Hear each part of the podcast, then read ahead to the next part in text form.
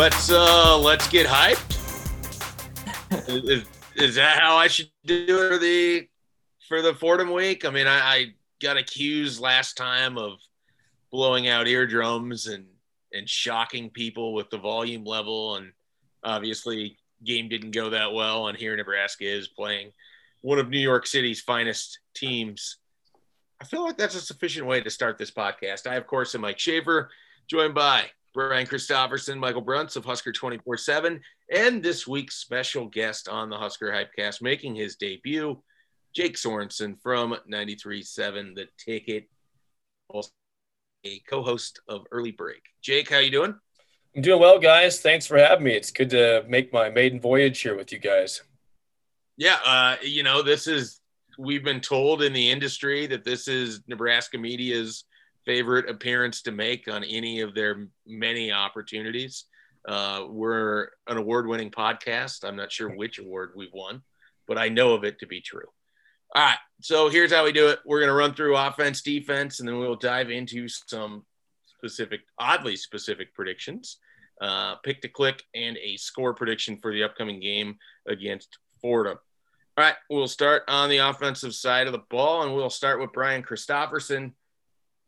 Uh, Brian, what two part question here? What did you see from the limited reps we actually saw of Nebraska's running backs, and what do you anticipate in a follow up performance against Fordham on Saturday?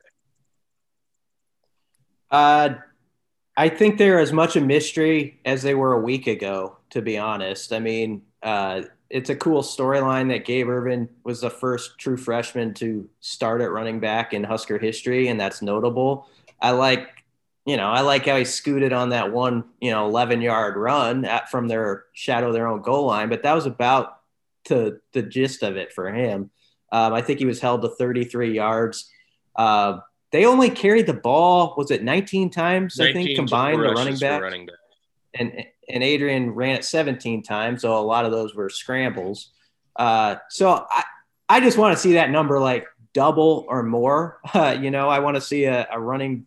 When you look at the running back uh, attempt totals and you see it, you know, 40 or something like that uh, between everybody. And I'd love to see uh, Sevion Morrison, who we heard all about in the camp, uh, get some some run as the third guy, you know, and, and come off the bench and and get some things done. So this is a game where if somebody doesn't go over hundred, uh, you're going to be disappointed. Let's just be honest. You're going against the FCS school. The O line needs to to just control this game from the start and show that they're way better than they looked the first week. Bruntz, a lot was made in the offseason, particularly early in fall camp, about the growth from Xavier Betts and that he wanted to be great, that he wanted to be involved with Nebraska football. And then, of course, we only saw him on a couple kick returns before he basically sat out the rest of the Illinois game. What do we know about Xavier Betts' status for the Fordham game? And, and is this an opportunity for someone like that to to get some real run at wide receiver? Because outside of the Purdue game last year, it didn't really feel like he got a lot of reps at that position uh, in the same contest. Yeah, Matt Lubick today said, or not not today, I guess, but this week said that. Uh, no, people can see behind the podcast. Now. I know this is how the you, you, you behind the curtain. Um, they they need Xavier Betts to to be out there. Matt Lubick said that they they need to rotate more guys at wide receiver. I Xavier Betts is one that I would like to see. Um, Will Nixon didn't make the trip to Illinois, which was a bit of a surprise uh, to me. I would like to see him out there. And, you know, th- this is the kind of game where you would like to see guys running wide open. You'd like to see guys creating space, maybe a deep ball or two, um, some kind of semblance of passing rhythm would be a good thing to see um, for, for, Nebraska this week. And, and, and I, I think it is an important game for getting those guys involved and and kind of making them feel like they're part of it. I mean, it, they they really didn't play a ton of wide receivers on Saturday against Illinois. This feels like a, uh, a an opportunity to maybe widen the circle and bring more guys in. All right, let's go to Jake Sorensen here. Jake, which of these two, the offensive line or Adrian Martinez, needs to build some confidence this week against Fordham more? Well, the answer is both. but in terms of more, uh, I'd say offensive line. I, I, mean, you can go either way. You could you could either one of those you know options is correct, but the offensive line, they, they need to establish you know a potential running game. I, I, didn't think they were always terrible in pass protection on Saturday. They certainly had their lapses where they were not very good, as we saw uh, things break down. But with with with the as you guys said, 19 carries for the running backs, not much there. You had a couple, you know, one run for Gabe Ervin was nice. Markese Stepp had a you know the nice touchdown run, but other than that, just nothing really going on the ground. So this offensive line came into the season with high expectations. They didn't perform at a high level on Saturday. So I would say, although Adrian is certainly a very viable answer to that question, um, I, I, think offensive line needs to establish something early on, find a way to open up holes, not just for Martinez and running, but you, got to get Ervin some confidence and steps, some confidence. Um, and I think that they're important off the bat to to establish that they're tougher and bigger than Fordham, which they should be, and they are. Switching over to defense, Brunt, it was just one game, but is it possible that we could be looking at a potential breakout season for one Pheldarius Payne, who provided quite a bit of pass rush on his own on Saturday against the Illini in the first half? Feels that way. I mean, I, I, I was early on was impressed with the energy from the defense and the outside linebackers in, in getting after the quarterback. Garrett Nelson certainly um, part of that group as well. This feels like a game where they should be able to, you know, have more sacks, not only just from from guys, you know, coming around the outside, but just collapsing the pocket. I mean, it, you know, Ben Stille, Darrion Dan- or Damion Daniels, I, I, think are set up for for big days with just kind of pushing the the interior line back. So I, I have liked what I've seen from Pheldarius Payne with the full off season and, and and you know just getting more comfortable in the defense. I think I think he's at the right position now. Um, you know, whereas he was kind of looked at more as a inline type guy before. All right, Sorensen, what do you want to see from the defense in this in this game? Obviously, this is a unit that we have high expectations for, and this is a game with Fordham where you don't anticipate the visitors coming in here and throwing the ball all over the yard or anything like that. So, what do you want to see from Nebraska's defense on Saturday?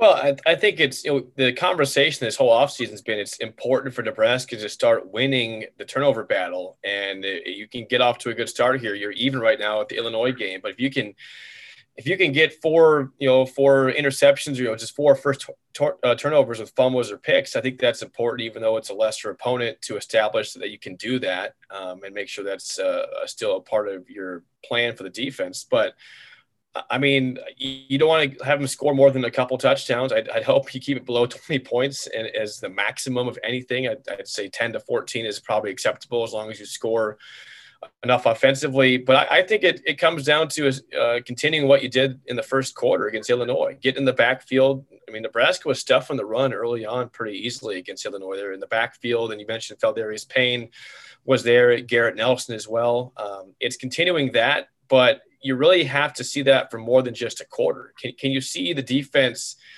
play a strong three quarters or, or four quarters and not have that lapse and get bored when things are out of hand. Can you know you, you gotta have to start. You gotta see a team that really wants to dominate an opponent because we haven't seen that very often in the Frost era. So I just say um, hard play start to finish, but also really uh, emphasize turnovers and getting the ball back um, because you got to set a tone for the season for what's been a rough start through one game.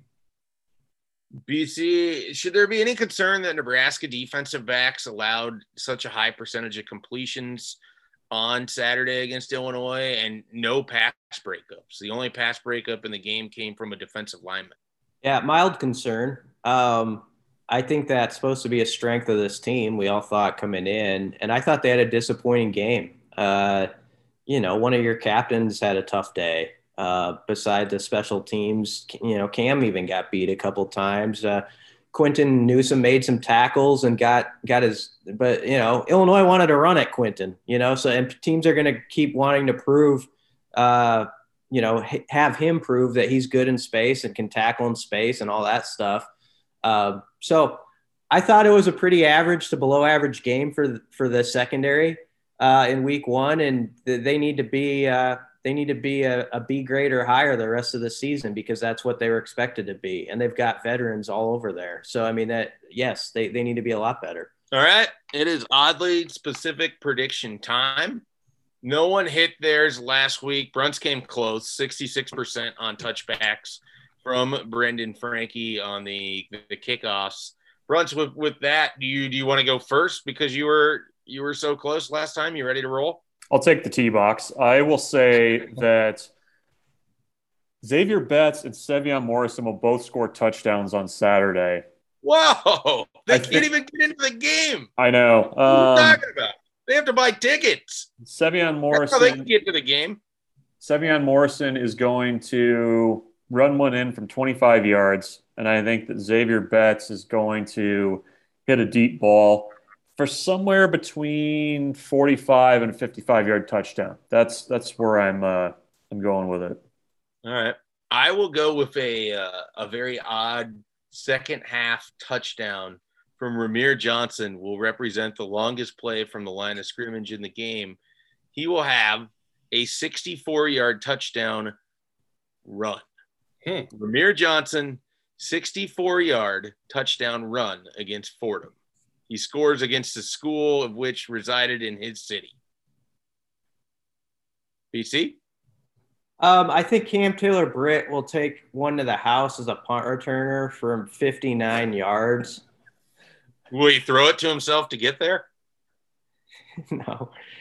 That's snarky, snarky. I okay. But I I I think this reminds me of when uh, Nebraska special teams was sort of a mess um, a few years ago, but JD Spielman against Bethune Cookman sort of ran around, you know, like it was like he was a, playing in Pop Warner and scored a, a touchdown. I think there will be a play, play like that on special teams because there often is in these type of games where you're like, oh, okay, I see, I see the talent gap right there on the snapshot of a play, and uh, it's it's a different ball game. So yeah, I'll say he takes one of the house 59 right. yards uh, maybe boost his confidence. Sorensen, do you understand the? Uh... I got it. Yeah.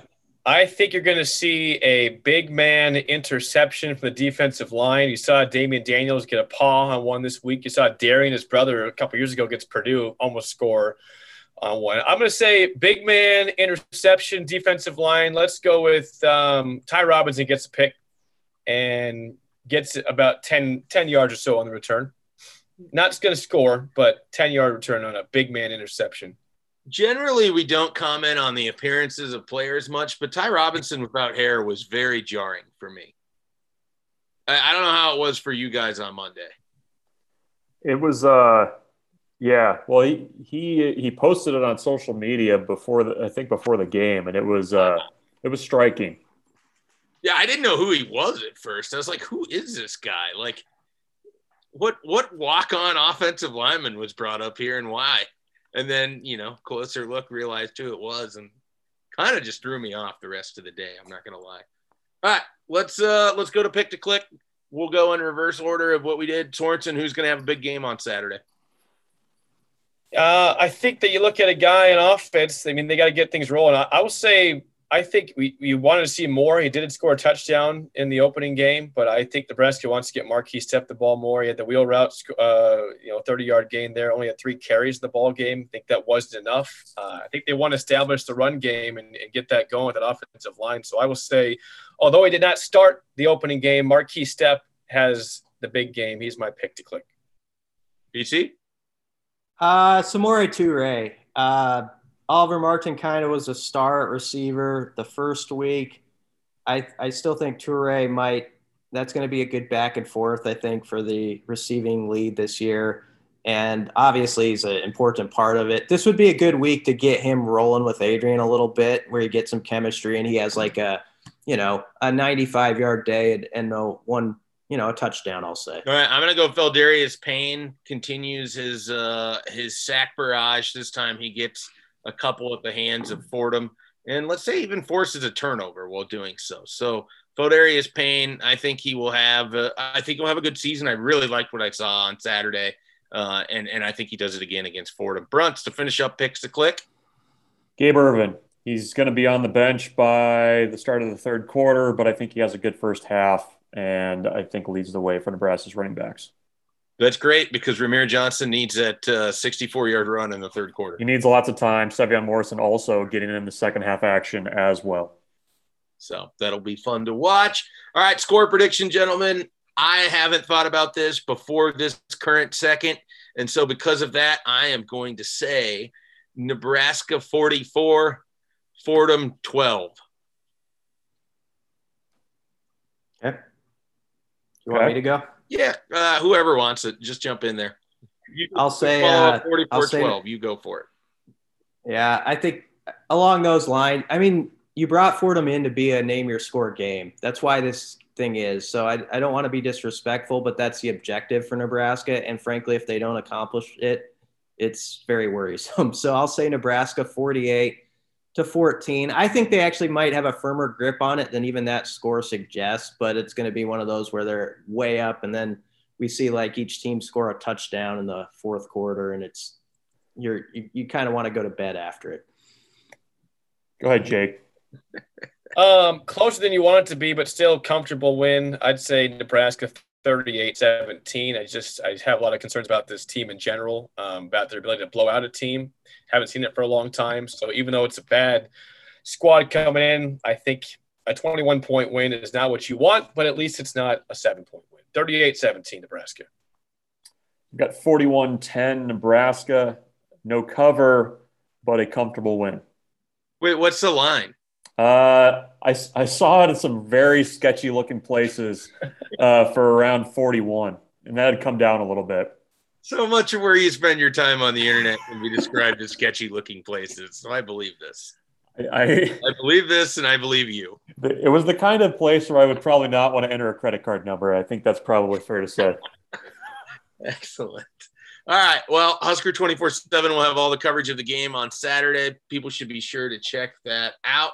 Sorensen, we appreciate it. We hope the debut went well and that you uh, you would like to join us again in subsequent seasons. We'll see how you stack up against everyone else with this, and we will be back with more content on the Husker 24 7 podcast channel sometime soon.